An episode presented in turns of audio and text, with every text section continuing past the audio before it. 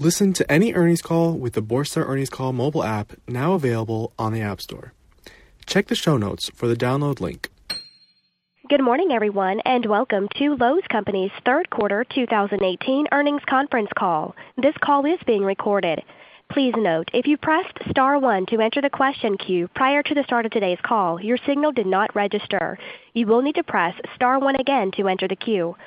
Also, supplemental reference slides are available on Lowe's Investor Relations website within the investor packet. While management will not be speaking directly to the slides, these slides are meant to facilitate your review of the company's results and to be used as a reference document following the call. During this call, management will be using certain non-GAAP financial measures. The supplemental reference slides include information about these measures and a reconciliation to the most directly comparable GAAP financial measures. Statements made during this call will include forward-looking statements as defined in the Private Securities Litigation Reform Act of nineteen ninety-five. Management's expectations and opinions reflected in those statements are subject to risks, and the company can give no assurance that they will prove to be correct. Those risks are described in the company's earnings release and in its filings with the Securities and Exchange Commission.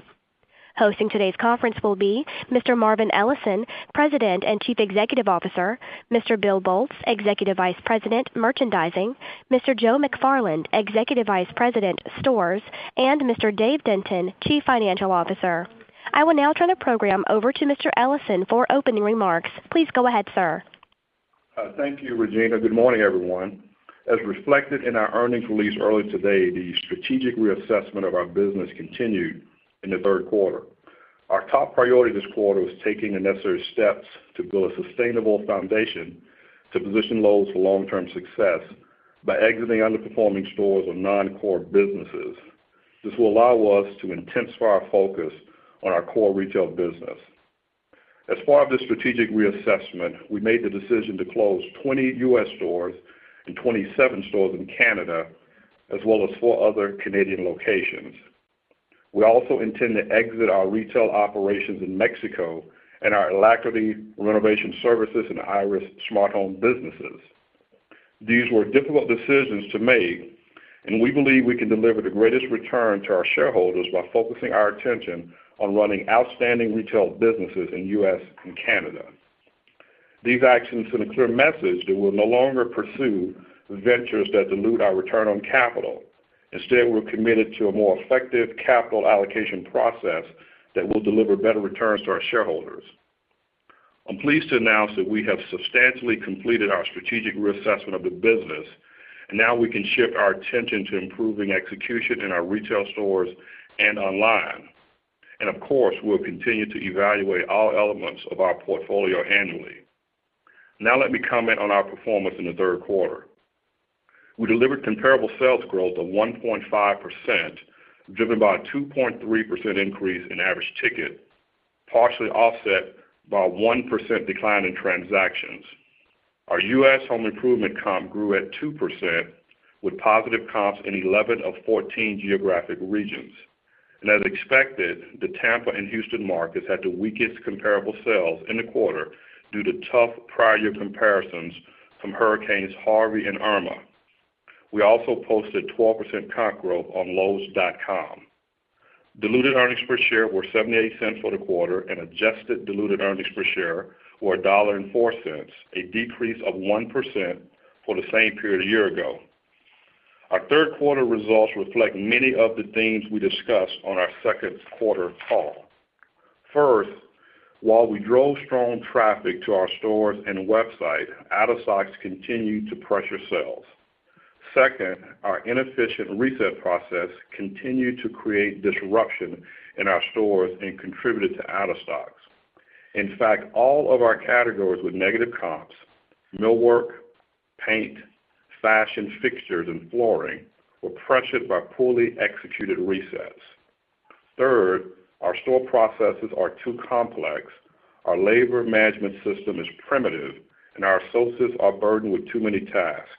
These distractions are preventing our associates from spending adequate time with the customer to provide assistance. And fourth, our project specialist and install sales business is too complicated, which prevents us from delivering an outstanding customer experience, and it pressures our sales. The good news is I'm pleased with the strategic initiatives the leadership team designed in Q three to address these chronic issues, and you'll hear more about these plans later in the call. As I said earlier, our priority in the third quarter was building the sustainable foundation for long-term success. And part of the foundation for long-term success was identifying a world-class chief information officer. And earlier this month, we're pleased to name Samanthi Gavale as our new chief information officer. Samanthi is an accomplished retail executive with more than twenty-five years of global technology expertise and a proven track record for transforming I T and digital platforms. This is the final addition to our executive leadership team, and I'm confident in her ability to help us modernize our I T and omnichannel systems. Also during the third quarter, our new leadership team assessed their functional areas, upgraded talent, conducted deeper dives in their business areas, and the team was committed to identifying the root causes of our sales per square foot challenges, merchandising reset issues, our chronic out-of-stock, and our low job lot quantity issues. But rather than implementing quick fixes to address these chronic and long-standing issues in the third quarter, we developed plans to drive sustainable improvement, and this is reflective of our commitment of building a foundation of sustainable long-term success. In a moment, Bill Boltz, our Executive Vice President of Merchandising, and Joe McFarland, our Executive Vice President of Stores, will walk you through a detailed review of the third quarter results and outline improvements they're making in merchandising and store operations, as well as their plans for the fourth quarter. I'm also pleased to welcome Dave Denton to the call. As we previously announced in August, Dave has been appointed our Chief Financial Officer. And while today is his first official day with the company, he spent the past several weeks meeting with our executive leadership team and will share his views on the business as well. Now, turning to the macroeconomic environment. Although interest rates have ticked up and housing turnover has been pressured, the home improvement backdrop remains strong. Driven by robust real residential investment, home price appreciation, which continues to encourage homeowners to engage in discretionary projects.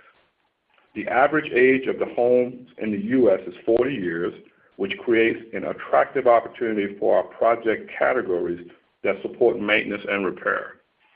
Consumer confidence continues to hover at high levels as consumers remain upbeat about their employment and income prospects. Suggestions that we will continue to see solid gains in consumer spending supported by stronger real disposable personal income growth. And looking ahead, our future is bright. We operate in a fragmented nine hundred billion dollars marketplace, and we have a unique opportunity to fix some long-standing chronic issues that will improve our performance and increase our market share. And as we look at our Q three results, specifically our top-line underperformance both in stores and online, we see the issue as poor execution, not a macro concern. And as I mentioned earlier, we're not chasing short-term fixes, but we have every expectation that our actions and initiatives will begin to drive improvements in our business as we enter two thousand nineteen. I look forward to sharing more details on our long-term strategic plans at our Analyst and Investor Conference on December twelfth. And now before I close, I'd like to thank our associates for their hard work and dedication to serving customers. Our systems and our processes don't make it easy for our associates. Nevertheless, I'm incredibly proud of the way they support customers, each other, and the communities in which they live and work. This is evident in their response to Hurricanes Florence and Michael this quarter. We've already hosted twenty-seven hurricane relief events and served fifteen thousand hot meals. We've delivered eighteen thousand disaster relief buckets for impacted communities. And this afternoon, our associates will serve fifty thousand people Thanksgiving meals in hurricane-impacted areas of North Carolina and Florida. I'd also like to send our thoughts and prayers to all the individuals in the communities being impacted by the California wildfires. We're using one of our closed Orchard Supply Hardware locations for emergency relief and the warehouse donated supplies from the community. This is the most devastating wildfire in California history, and we will do all we can to support our associates and the communities impacted by this horrific event. Now with that, I'll turn the call over to Bill Boltz. Thanks, Marvin, and good morning, everyone. Today marks my ninety-ninth day with Lowe's, and I'm pleased to be here to discuss the performance of the merchandising team. As Marvin shared with you, we posted comparable sales growth of two percent in U S home improvement this quarter. The favorable macro environment, combined with great values and events, drove traffic to our stores and website. But the continued challenges with out-of-stocks, poor reset execution, and assortment issues in certain categories put pressure on our ability to turn those visits into transactions. Let me take a moment to discuss some of the positives from the third quarter. Seven out of eleven merchandising departments had positive comps in the quarter. Seasonal and outdoor living, appliances, lawn and garden, kitchens, and rough plumbing and electrical all delivered comps above the company average. Seasonal and outdoor living led the way with high single-digit comps, driven by double-digit comps in grills and lawnmowers. Along with the increased demand driven by the inventory rationalization activity, in addition, we also delivered on a response for hurricane-related products such as generators, air conditioners, and dehumidifiers. Our lawn and garden comps were the result of capitalizing on the extended growing season, along with our fall preparation activity and our grass seed, fall fertilizer, live goods, and watering programs. For the ninth quarter in a row, we drove above-average comps in appliances as we continued to leverage our omni-channel offering through our leading brands, our breadth of assortment, and strong Labor Day and Columbus Day events. Our kitchen department also posted above-average comps with strength in organization and shelving, as well as cabinets and countertops. And we also had solid performance in our core pro product groups within rough plumbing and electrical. We continue to be excited about the effectiveness of our new destination brands attracting pro customers, as was ev- evidenced by the double-digit comps in SharkBite plumbing fittings and our strong growth in water heaters driven by the professional brand of A O Smith. Also during the quarter, we completed the rollout of two key pro brands into our stores with Zeller pumps and MyPay tile setting material. We also launched new exclusive pro cordless power tools from both Bosch and Metabo H P T that brings the power of a corded tool to the job site through the ease and convenience of cordless.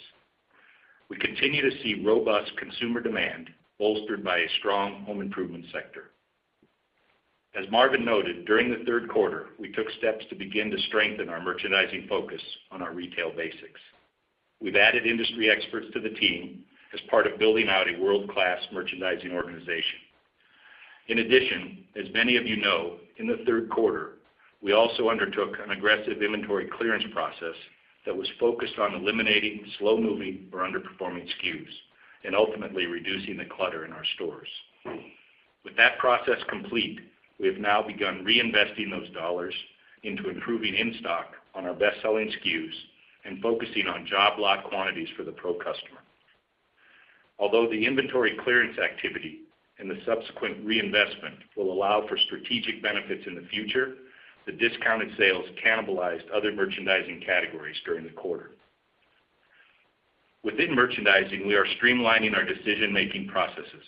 We are investing in faster-moving S K Us, and we are shifting the mindset from managing to an inventory dollar amount to managing to an inventory turnover goal, which, for example, will allow us to have sufficient inventory on hand before the season breaks and have the stores set and ready for our customer.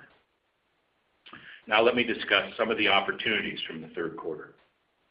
Our underperforming categories were largely impacted by out-of-stocks stemming from poor reset execution, all of which had recovery dates that were pushed back, and therefore the planned improvements were not realized in the quarter. Millwork was pressured by supply and reset challenges in categories such as window blinds, resulting from a difficult product transition, out-of-stocks, and limited job lot inventory in core product categories, including both interior and entry doors, also exerted pressure on the comp.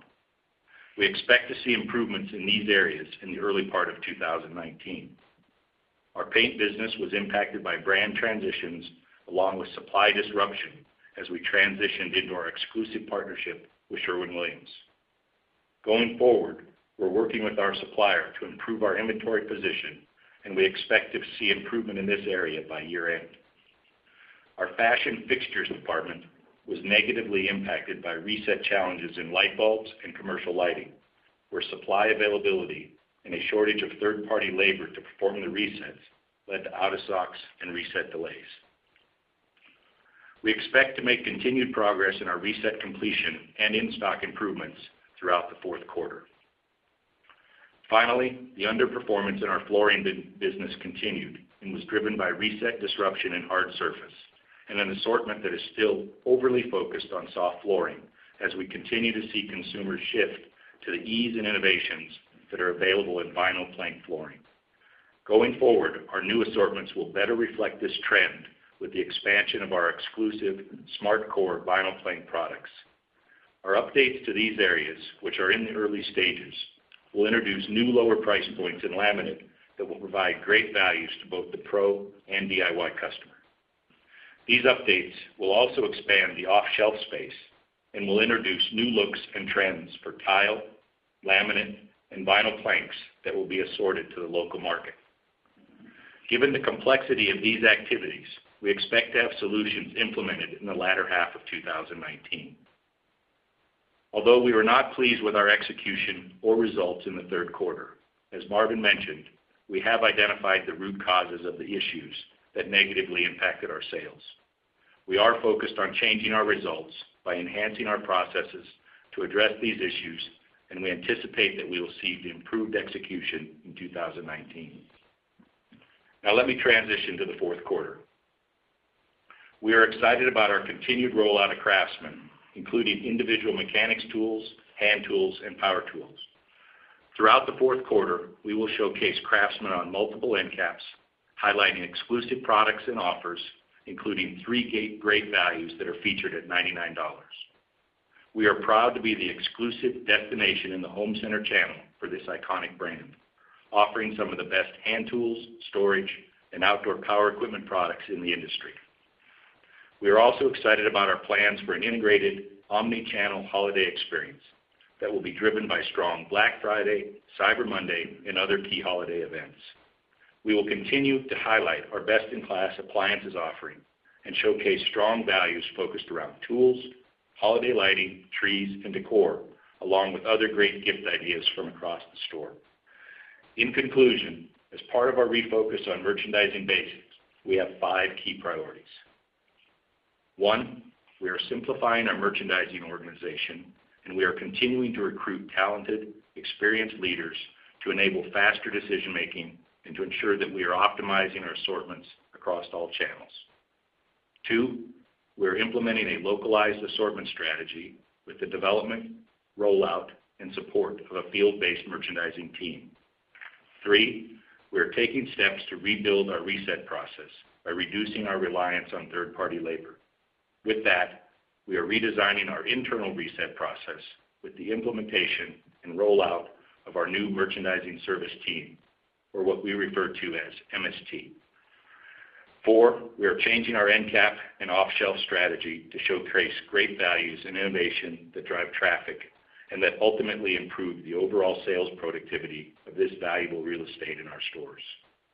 And five, we will continue to strengthen our merchandising presentations by adding key brands to our assortments and by investing in both job lot and presentation quantities within our best-selling S K Us. All of this is designed to drastically improve the experience for our pro customers. All five of these initiatives were launched at the end of the third quarter, and we'll be laser focused on the rollout plans and execution as we move into two thousand nineteen. I look forward to discussing these five priorities in more detail at our December twelfth Analyst and Investor Conference. We are excited about the opportunity ahead of us, and we are working very hard to position Lowe's for the future and to capitalize on the strong demand in a healthy sector. Our changes will take time, but we have a detailed plan in place to allow us to make steady progress with near and long-term wins. Thank you, and now I'll turn the call over to Joe. Thanks, Bill, and good morning, everyone. Like Bill, I too am celebrating my ninety-ninth day with Lowe's, and I'm very excited to share with you the steps we are taking to improve store operations. When I joined the company, it struck me that some of the basic and foundational elements of operations were not in place. As an example, there were no engineered standards for in-store processes like unloading a truck, flowing product from receiving to the sales floor, or stocking a shelf to drive in stocks. And labor scheduling systems were antiquated and ineffective, leading to payroll inefficiency and detracting from customer service. Other than cost of goods sold, payroll is the largest expense for the company, and we had limited, ineffective tools to track, allocate, or monitor coverage. In addition to payroll inefficiency, stores were inundated with communications and reports with no prioritization. This lack of payroll efficiency, combined with non-existent communication standards, led to process breakdowns like excessive out-of-stocks and a poor customer experience. Although these process challenges hindered our execution in the third quarter, I've encountered these types of issues before and have put solutions in place to solve them. Therefore, in the third quarter, we established an operations team with home improvement experts, took initial steps to simplify our focus, and develop processes and procedures to address all identified issues. As part of simplifying operations, we're focusing the teams on key priorities and metrics while removing distractions and non-value-added tasks. To improve customer service, we've recently eliminated sales floor tasking activities during the busiest hours of the day so that our associates can focus solely on selling and providing excellent service. This process eliminates competing demands and provides a clear, concise, and consistent approach to deliver a repeatable and reliable customer experience across all stores. Earlier this month, we also significantly reduced the volume of communications and reports going to our stores.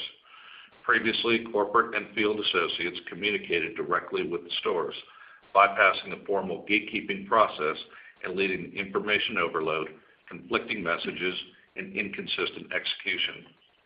To focus our teams on the most essential initiatives and allow them to spend more time with customers, we funneled all store communications through a single portal, established clear weekly priorities, and held the stores accountable for executing against these priorities. To drive efficiency, we've also streamlined the reams of reports and metrics sent to our stores, and instead focus the teams on analyzing and improving their customer service scores. To address the overly complex project specialist and installed sales business that Marvin mentioned, we recruited an experienced industry leader to the team in the third quarter. Through his leadership, we are taking steps to simplify and redesign how we engage customers and grow sales in this very important business. I look forward to sharing more details with you at our December twelfth Analyst and Investor meeting. In addition to simplifying our focus in stores, we developed a comprehensive in-stock process, including standardized procedures for efficiently moving product from receiving to the sales floor, and rolled it out to U S stores in November. We expect that we will begin to see measurable improvement in our in-stocks as we head into twenty nineteen. As we work to improve our customer engagement, we continue to invest in our Military Appreciation Program. During the World Series and over Veterans Day weekend, we ran a television spot featuring our veteran associates, thanking all veterans for their service while building awareness of our ten percent off discount for active duty and retired military. As a Marine veteran who served in both the Gulf War and Desert Storm, I am proud of the fact that through our military discount, we will provide over one billion dollars in savings for our veterans this year. This is unprecedented in retail, and I'm proud to work for a company that stands with our veterans. To recap, as part of our store operations focus on retail fundamentals, we have five key priorities. One, we have developed and are rolling out engineered standards for all in-store operational activities. Two, we are taking steps to simplify communications and reporting sent to our stores. Three, we are rolling out a consistent and comprehensive strategy to improve our inventory in-stock execution. Four, we are developing a new payroll allocation system to deliver a better customer experience while driving payroll efficiencies. Finally, we are establishing clear priorities to ensure that customer service is top of mind for our associates in the stores. This includes giving our district managers and store managers the autonomy to adjust assortments in their stores to meet the local demands of their customers. We are a big believer in the power of entrepreneurial spirit in the home improvement retail. We know there is still more work ahead to fully capitalize on the healthy demand in our sector, and we believe we have the plans and expertise in place to win in today's retail environment. The good news is I have not encountered any issues or business problems in my last ninety-nine days at Lowe's that I have not experienced before. Therefore, I'm confident in our ability to develop a world-class operational focus.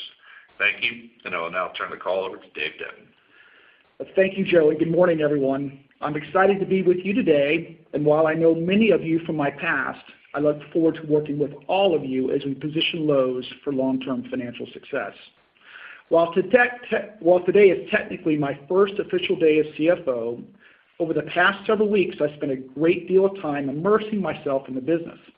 I've been engaged with both the executive leadership team as well as the finance team here at the company. I've had the opportunity to both review and participate in the ongoing strategic planning efforts, and I strongly believe that the company is taking the necessary actions to be well positioned for success in both the near and long term. I've grown to appreciate the strong fundamentals of the home improvement market, driven by robust real residential investment and home price appreciation. And yet I've seen the existing challenges facing the Lowe's business. I've come away from the past few weeks with tremendous excitement about the future and believe we can create significant long-term value for all stakeholders, including both shareholders, customers, and associates. This morning, I'll spend a few minutes reviewing the company's financial performance in the third quarter and provide an overview of our expectations for the balance of this year. As a reminder, in the first quarter of this year, we adopted the new revenue recognition accounting standard, and as a result, we reclassified certain items within operating income, the most significant of which was the reclassification of the profit-sharing income associated with our proprietary credit program from S G and A to sales. The adoption of the standard had no meaningful impact on operating income and no impact on comparable sales. Also, it was adopted on a modified retrospective basis, so the prior year, so the prior year has not been adjusted. Also, before I review the underlying operating performance of the business, let me briefly discuss the pre-tax charges taken during the quarter. As described in the press release this morning, our strategic reassessment has resulted in two hundred eighty million dollars of pre-tax charges. These charges were incurred to reposition Lowe's with the objective of improving the company's financial returns and to allow the organization to focus on the key drivers of long-term value creation. Specifically, these charges include one hundred twenty-three million dollars associated with our decision to close all Orchard Supply Hardware locations, one hundred twenty-one million dollars related to our decision to close certain underperforming stores in the U S and Canada, along with a few other Canadian locations, twenty-two million dollars related to our decision to exit retail operations in Mexico, and fourteen million dollars related to our decision to exit Alacrity Renovation Services and the Iris Smart Home business. The two hundred eighty million dollars in pre-tax charges can be classified into a few major expense categories.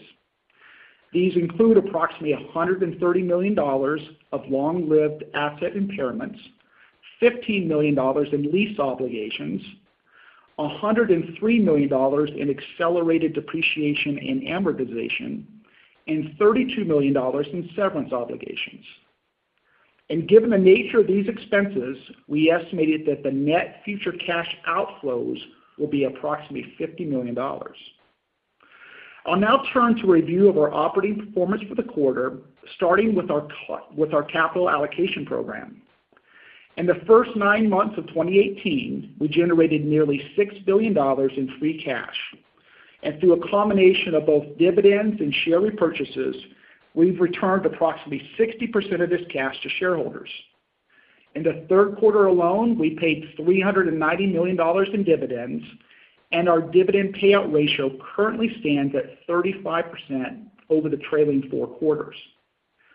In August of this year, we entered into a three hundred ten million dollars accelerated share repurchase agreement, which settled in the quarter, retiring approximately two point eight million shares. We also repurchased approximately two point nine million shares for three hundred ten million dollars in the open market. So in total, we repurchased six hundred twenty million dollars of our stock in the quarter. This brings our year-to-date share, share repurchases to two point five billion dollars through the end of Q three, with a plan to, reduce, to repurchase three billion dollars for the year. We have approximately four point five billion dollars remaining on our share repurchase authorization. And importantly, we continue to invest in our core business with capital expenditures of approximately three hundred million dollars in the third quarter and nearly eight hundred fifty million dollars year-to-date.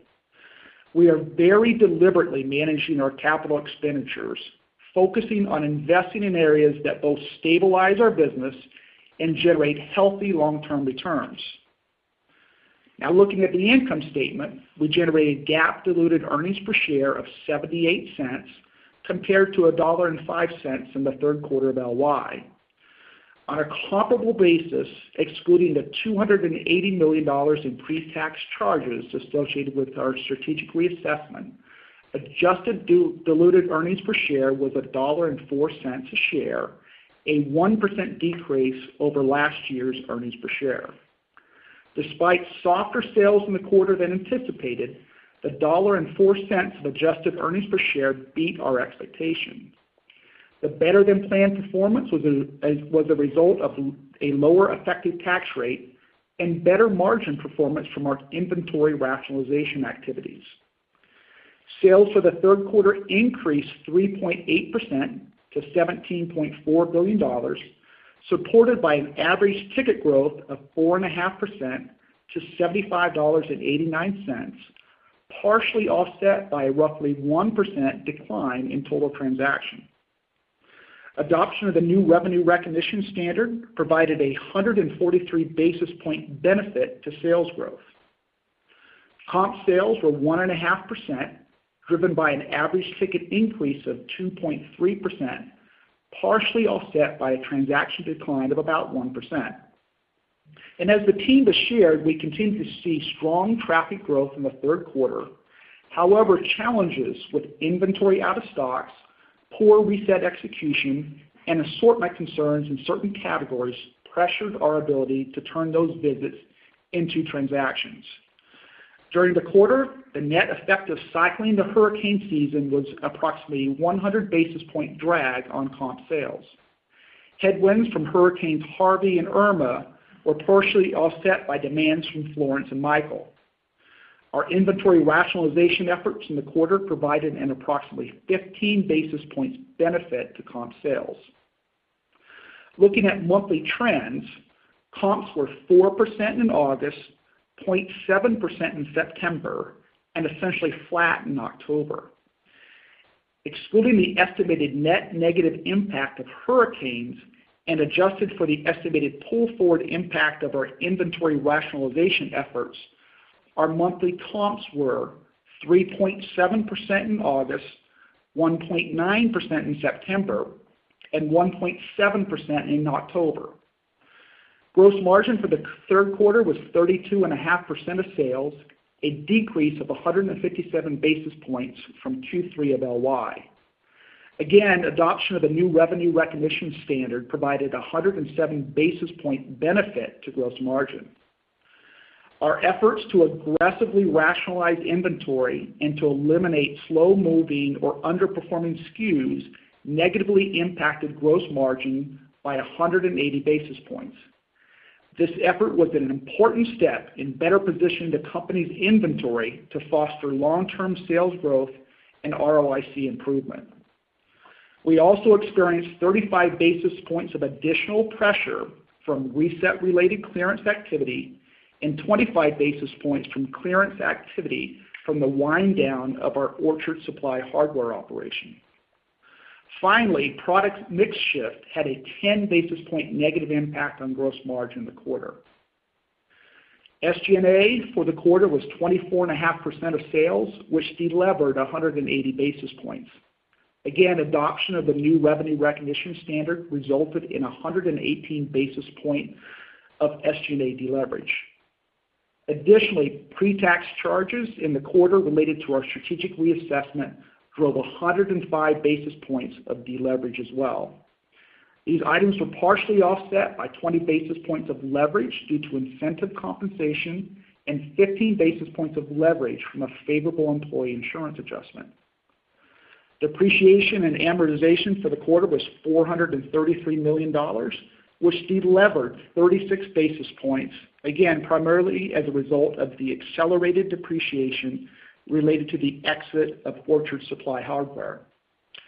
Operating, operating income decreased three hundred seventy-three basis points to five point five percent of sales. Our effective tax rate was twenty-one point eight percent compared to thirty-seven point one percent L Y.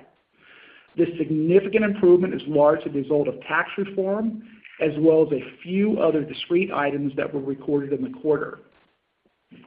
Quickly, let me highlight a few items related to the balance sheet. Inventory at twelve point four billion dollars decreased twenty-eight million dollars or zero point two percent versus the third quarter of last year, again, primarily, primarily the result of our inventory rationalization activity. Inventory turnover was three point eight four times, a decrease of ten basis points versus Q three of L Y. And at the end of the third quarter, lease adjusted, lease adjusted debt to EBITDA was two point two nine times. And our return on invested capital was nineteen percent. Looking ahead, I'd like to address several updates that we've made to the Lowe's business outlook. As Marvin shared, the home improvement backdrop remains strong, driven again by robust real residential investment and home price appreciation, which continues to encourage homeowners to engage in discretionary projects. But as you well know, twenty eighteen continues to be somewhat of a rebalancing year for Lowe's, as we are refocusing the organization to both enhance returns and drive shareholder value. As a result of our strategic reassessment of the business and the ongoing execution challenges, we have updated our expectations for the balance of this year. We now expect a total sales increase of approximately four percent for the year, driven by comp sales increase of approximately two point five percent. We anticipate opening eight stores. On a GAAP basis, we expect an operating margin decline of two hundred forty to two hundred fifty-five basis points. This includes charges of one hundred thirty-five to one hundred fifty basis points associated with our strategic reassessment of the business. As a reminder, we incurred two hundred thirty million dollars of pre-tax charges in the second quarter, two hundred eighty million dollars in the third quarter, and expect an additional four hundred sixty to five hundred eighty million dollars in the fourth quarter. Keep in mind that the amounts, the nature, and the timing of any additional charges associated, associated with the exit of our retail oper- operations in Mexico will depend on the plan executed and therefore have not been reflected in our business outlook. The effective tax rate is expected to be approximately twenty-four percent, and for the year, on a GAAP basis, we now expect diluted earnings per share of four dollars and eight cents to four dollars and twenty-four cents per share. Excluding the impact of the charges associated with our strategic reassessment, adjusted diluted earnings per share is now expected to be five dollars and eight cents to five dollars and thirteen cents a share. We are now forecasting cash flows from operations of approximately six point seven billion dollars and capital expenditures of approximately one point two billion dollars. This is expected to result in free cash flow of approximately five point five billion dollars for twenty eighteen. And our guidance assumes approximately three billion dollars in share repurchases for the year. Again, we remain excited about the future of our business, and we are focused on taking the necessary actions to drive returns and shareholder value. And with that, we'll now open it up for questions. We are now ready for questions. To ask a question, press star one on your telephone keypad. To withdraw your question, press the pound key. In order to allow questions from as many individuals as possible, please limit yourself to one question and one follow-up. Our first question comes from the line of Michael Lasser with U B S. Please go ahead. Good morning. Thanks a lot for taking my question. if we look at your performance relative to your large competitor or relative to the category, you clearly took a step back this quarter. Now, I don't think anyone thought it was going to be easy, but Marvin, when can we expect to see some progress from Lowe's by narrowing these gaps to your competition? Okay, uh, Michael, I, I think for us, and, and I stated this in the prepared comments, we were really focused on creating a sustainable foundation in the third quarter. And we made a conscious effort not to chase short-term fixes or short-term results. Uh, in any quarter, retailers can make decisions on promotional cadence and special buys uh, and those types of kind of tactical things. We stayed away from all of those types of decisions because I wanted to give the team the appropriate time to really get to the root cause. And, and that's why I think it's appropriate to know that both Bill Boltz and Joe McFarland are celebrating their ninety-ninth day with the company today. So although we've made great strides in our kind of reassessment of the business, we have a lot of really new executives. Having said that, uh, we have an expectation that we're going to see the business improve going into two thousand nineteen, but we're also expecting some short-term improvements in the business just based on all the actions that the team has taken and some of the initiatives put in place in the third quarter.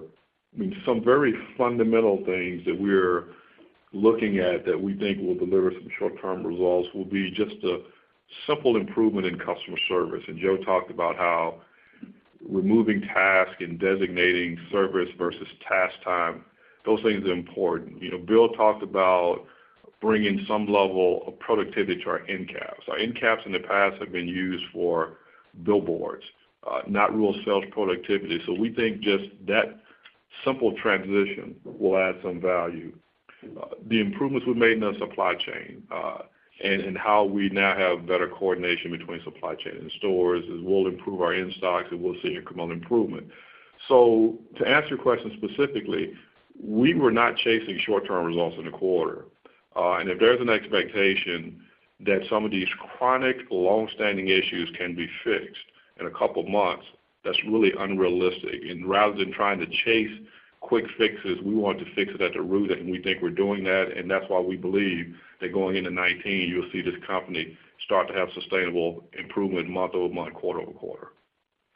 And, and Marvin, as you head, excuse me, as you head into twenty nineteen, what what's the chance that any sort of gains you make with the self-help and addressing some of the execution issues are simply just offset by what will probably be a tougher industry environment next year, and how are you preparing for that?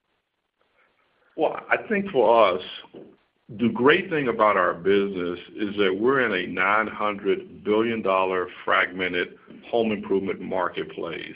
And if you combine us and our chief competitor, that's less than two hundred billion dollars in revenue. And so there is a lot of market share for grabs. We have been very transparent on the issues that we are dealing with as a company. Most companies are not going to be as transparent.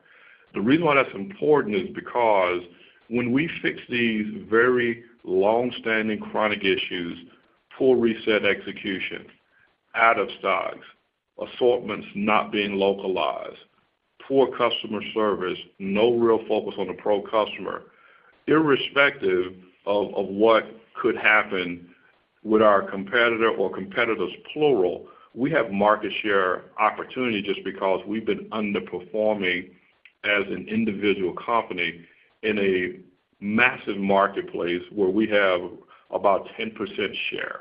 And so we're not as concerned with kind of what's happening in other places and not even the macro, because we feel really good about the macro environment for home improvement. This is really more about us understanding the steps we need to take to improve our execution, and, and the team will lay out some very specific short and long-term initiatives at our December twelfth Analyst and Investor Conference. Great. Thank you so much. Your next question comes from the line of Christopher Horvers with J P Morgan. Please go ahead. Thanks. Good morning. Can you talk a little bit about the um, the one hundred eighty basis point headwind for the inventory clearance and, and reconcile that to the sort of fifteen basis point lift to sales from clearance? Uh, is there any assumption in there on, on ticket cannibalization, you know, sort of stealing a, a more full price sale uh, and thereby sort of diminishing the comp lift from that clearance activity? Yeah, you know, Chris, the one reason why a retailer never desires to have a massive inventory liquidation process is because it, it really wreaks havoc on, on your numbers. Uh, but as, as Dave stated in his prepared comments, I mean, we believe that we saw some comp benefit early in the quarter from the inventory liquidation because it was being sold at a higher average ticket. But as we got into the month of October, when we started to see the liquidation uh, at its kind of most aggressive cadence, uh, we believe that not only did it hurt average ticket, we think it cannibalized sales. So I remember as an anecdote being in a store and seeing uh, a, a heater uh, being clearance uh, in the month of October, and I thought that was very odd. So after we followed up, I realized that there was a heater from two seasons ago that had been trapped in the overhead because it had never been properly clearanced out.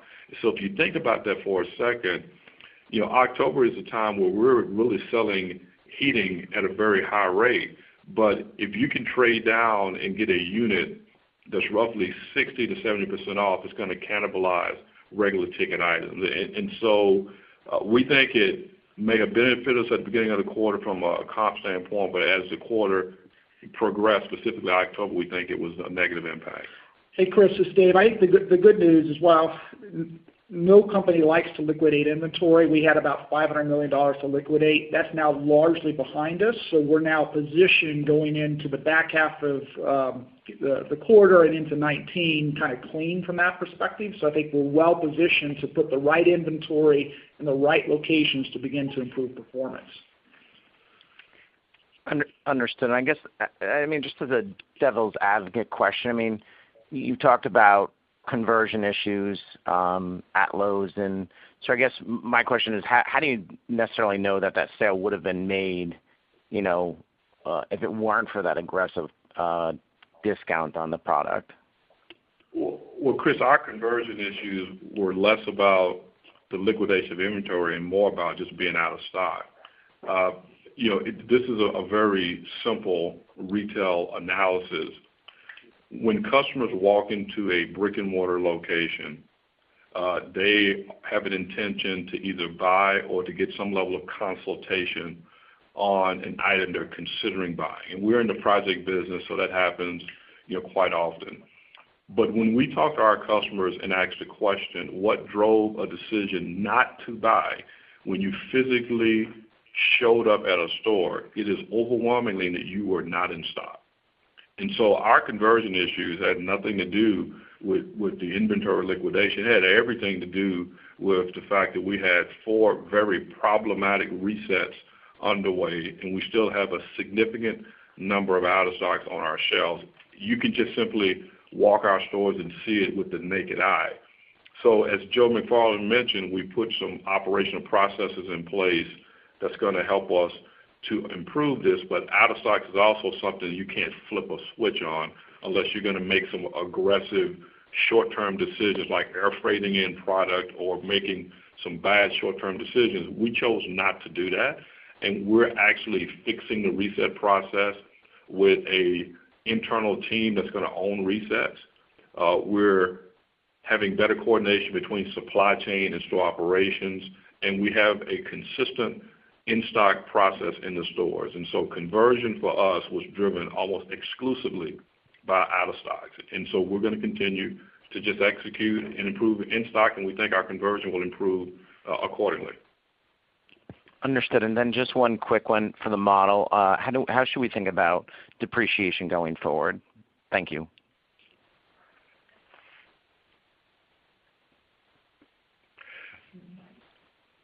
I think it would be, uh, if you look at Q three, if you back up the charges that I indicated from, the, uh, uh, from my prepared remarks, it should be fairly consistent going forward. It will depend a little bit about what we do with Mexico and, and the ultimate disposition of that business. Got it. Thanks. Thank you. Your next question comes from the line of Simeon Gutman with Morgan Stanley. Please go ahead. Thanks. Good morning. Um, maybe I missed it, uh, but did, did you quantify how much you think um, all the reset activity and, and the out-of-stocks hurt your comps in the quarter? We did not. Is, do you have a guess, or is it too difficult to gauge? Uh, you know, Sim, I've learned that guessing is probably not a good thing to do on an earnings call, uh, but what I'll tell you is it's, uh, it, it is a little, a little too difficult uh, to gauge. Uh, we spent most of the time, quite candidly, trying to get to the root cause of why these issues exist. You know, Bill Boltz uh, and his team spent a lot of time understanding supply issues, supply coordination issues, uh, third-party reset issues, uh, just in-store planning. And so we feel really good about the fact that we've identified root cause. And so we're really focused our time and attention on now trying to put those plans in place to solve those issues. Uh, we'll have a much more detailed and specific overview of this uh, on our December twelfth analyst investor meeting, because we felt it was important to make sure that we communicate externally how we're solving this, because we spent time on the last two calls talking about it being a chronic issue, and now we want to spend time about the steps we're taking to correct it. Okay, I guess w- within that question, I think paint, right, this this category has been affected, for, I think, for two quarters in a row. I figure maybe you have some um, guesstimate around on that business, and then maybe a way to think about it is, c- can you tell us what the comps were in the categories that weren't affected? And, and for the answer, I would exclude probably outdoor and seasonal, just given that there was probably some hurricane stuff noise in there. So if we look at traditional categories, you did mention some above average, some at company average, but maybe you can give a little more color on the, the categories that didn't have a some type of reset activity. Well, Simon, I, I think for me, the best way to answer your question is that we had four negative comping categories for the quarter. All four had reset interruption issues. And so that's probably the most effective way to answer the question. Where we did not have reset issues, we had positive comps. Where we had reset issues, we had negative comps. And, and so I think, to me, that's the best explanation of the impact of poor reset execution on the business. I think anything beyond that uh, would, would just be data that, that may not be useful. Fair enough. Okay, and my, my real follow-up is, is you mentioned to us, um, I think it was in September, that there were a couple of pro brands that, that Lowe's didn't have, and I forget that if you didn't name the brands. Um, I don't know if uh, you could share with with us what it is, but it, it is, what's the visibility on that, and, and does that, trying to get new brands, does that take a back seat now to, to you fixing some of the core operations of the business? Well, I'll do two things. So, so first, uh, We're, we're always going to talk about the brands that we have and the brands that we're very proud to have, and I'll let Bill talk about some of those pro brands. And I'll just say for the record, the brands that we don't have that we desire to have, we're actively working to try to get them in our assortment. But uh, we will just take the practice of only talking about the brands we have, because those are the companies we want to highlight. And Bill, just talk a little bit about some of the pro brands that we feel really good about that performed well in the third quarter. Yeah, so we're, we're excited about what happened with water heaters and, and uh, A O Smith. We're very excited about what happened with SharkBite. As I mentioned in my prepared remarks around the SharkBite plumbing fittings, we finished the rollout of Zeller pumps. We finished the rollout of our uh, tile setting material under MyPay. We introduced new uh, pro cordless products under Bosch and Metabo H P T. So uh, as uh, you know, as good merchants, we'll continue to evaluate assortments and look at where those opportunities are going forward, and try to make sure that we're doing our best to offer the products that, and the brands that the customers want. Thanks. Okay, thank you. Your next question comes from the line of Steve Forbes with Guggenheim. Please go ahead. Good morning. I wanted to start with the uh, the five P priorities you mentioned within the merchandising and store operational functions. Not to take too much from the Analyst Day, but, but can you briefly address sort of the anticipated, anticipated timing of the completion of these initiatives? It is a you know, first half, second half nineteen? Um, ju just some general idea on on the timing of uh, the initiatives would be helpful. So, so Steve, I'll uh, I'll hand it over to, to Bill and let him go first, and, and, and ask him to keep it high level because, as you can imagine, we're still working on some of the really specific details of these. Although these initiatives were launched uh, in the end of the third quarter, there's still some specific details we're working on. Uh, and I'll ask Joe to kind of appropriately stay a little high level on operations as well. So Bill can talk about those priorities for merchandising. Yeah, so, you know, we're continuing to, uh, you know, to evaluate talent and to bring in experienced leaders, and so that will continue as we go into uh, the early part of next year. Uh, we want to have that done, obviously, as quickly as possible. And as we work through some of the merchandising opportunities, um, you know, some of those categories I called out in my prepared remarks that will take us longer. Some of those uh, will take into the back half of nineteen because of the complexity. The ones that we can get done sooner, we'll, uh, you know, we'll obviously implement it as early as we can in the early part of two thousand nineteen. So we'll take them as they come and continue to work through them on, a, on an issue-by-issue basis. Okay. Joe, you want to talk about ops real quick? And so for store operations, uh, what I would say is we have uh, identified all of the challenges uh, that we have. Uh, certain things like uh, simple process for, you know, receiving trucks, um, customer service. Um, we have uh, already begun implementing those. Uh, as we think about um, the new payroll allocation system, uh, we've already taken initial steps. Uh, however, that will uh, flow into uh, twenty nineteen. And so uh, I'd say we're, um, we're well underway. Um, that we have identified all the root causes, and you know we're excited to share more as we get together uh, in December. Thank you. And then just a quick follow-up uh, for Dave. Um, you called out a bunch of the margin uh, dynamics right during the quarter for gross gross margin. Um, what about rise uh, transportation costs and supply chain costs? Was that? Can you quantify that uh, drag this quarter? Yeah, uh, we've been watching that closely. Like all industry participants in this sector, transportation cost is a worry. I'd say that as we looked at our forecast for the balance of the year, we've included that in our guidance. I would say it's not a significant headwind at this point in time, but it's something we're watching closely as we cycle for the balance of this year and into next year. Thank you. Thank you. Your next question will come from the line of Zach Fadem with Wells Fargo. Please go ahead.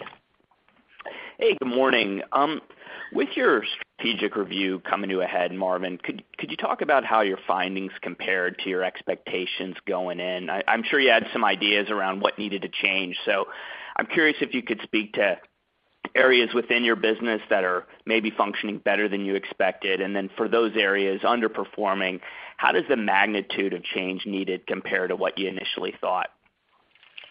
Uh, Zach, uh, what I've been most pleased with is really the people side of the business.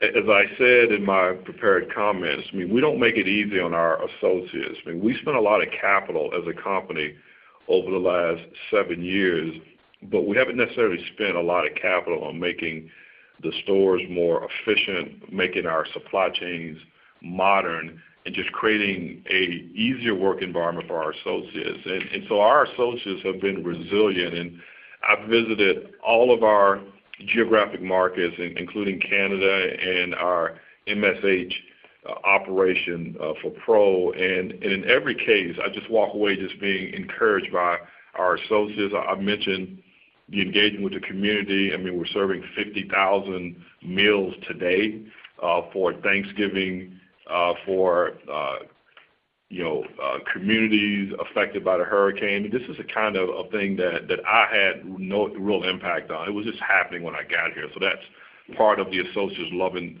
the business and the culture.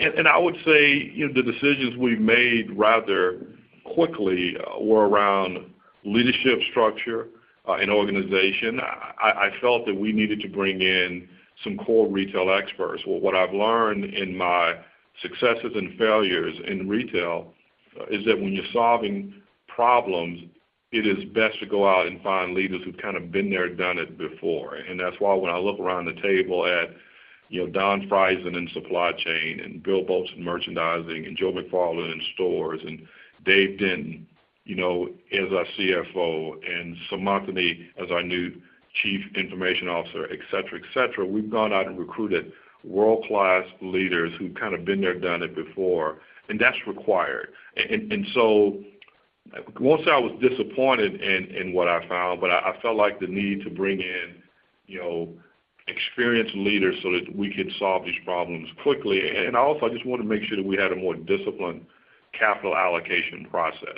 As I mentioned earlier, a lot of the strategic reassessment and closing underperforming stores, exiting non-core businesses, getting out of uh, environments where we can't really be competitive because we can't get to scale like Mexico, uh, is all a part of making sure we reallocate capital and invest in creating a great home improvement retail environment. And, and, and so that's kind of where we are, and, and we'll continue to make the necessary changes, but we feel great about the future of this company. I mean, we can identify obvious shortcomings in what we're doing on a daily, weekly basis. We can look at where we're underperforming from a sales perspective, and we can point exactly to what's causing it.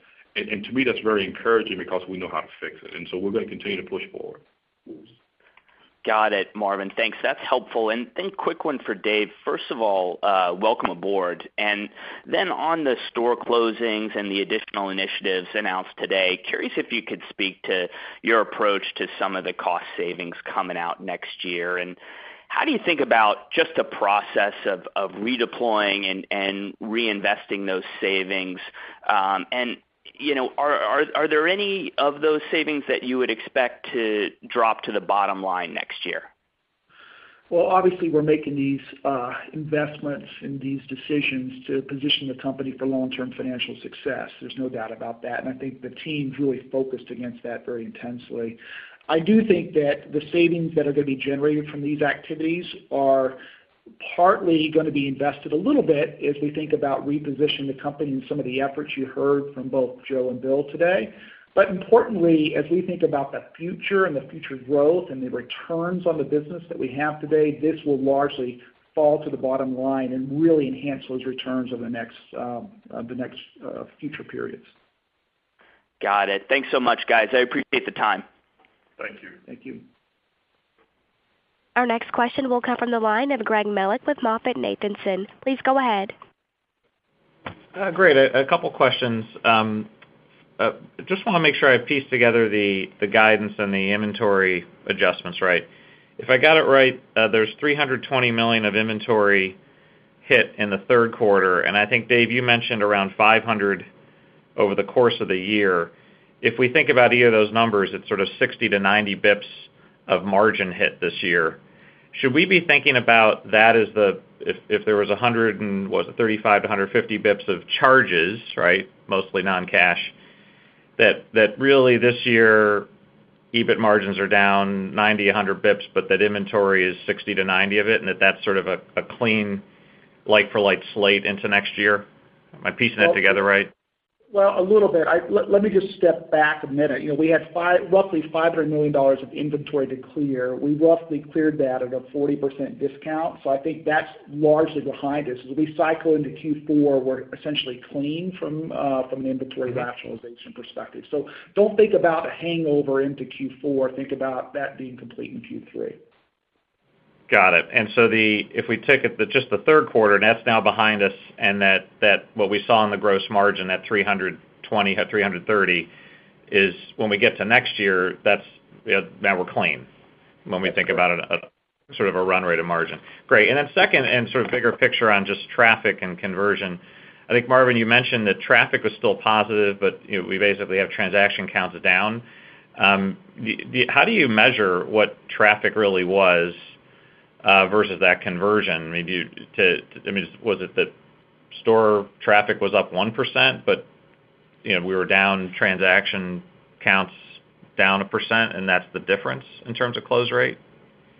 Well, I think a couple of ways. Uh, measuring traffic online is is just pure data driven, so that's something we have you know one hundred percent visibility to, like any other e-commerce or brick-and-mortar company with an e-commerce platform, so that's pretty straightforward.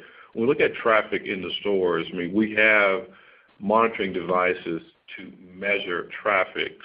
our environment is more difficult to measure conversion because we're a project business. And so we're going to shift our discussion from conversion to transactions. I think that is a better way to understand a year-over-year comparison of our business.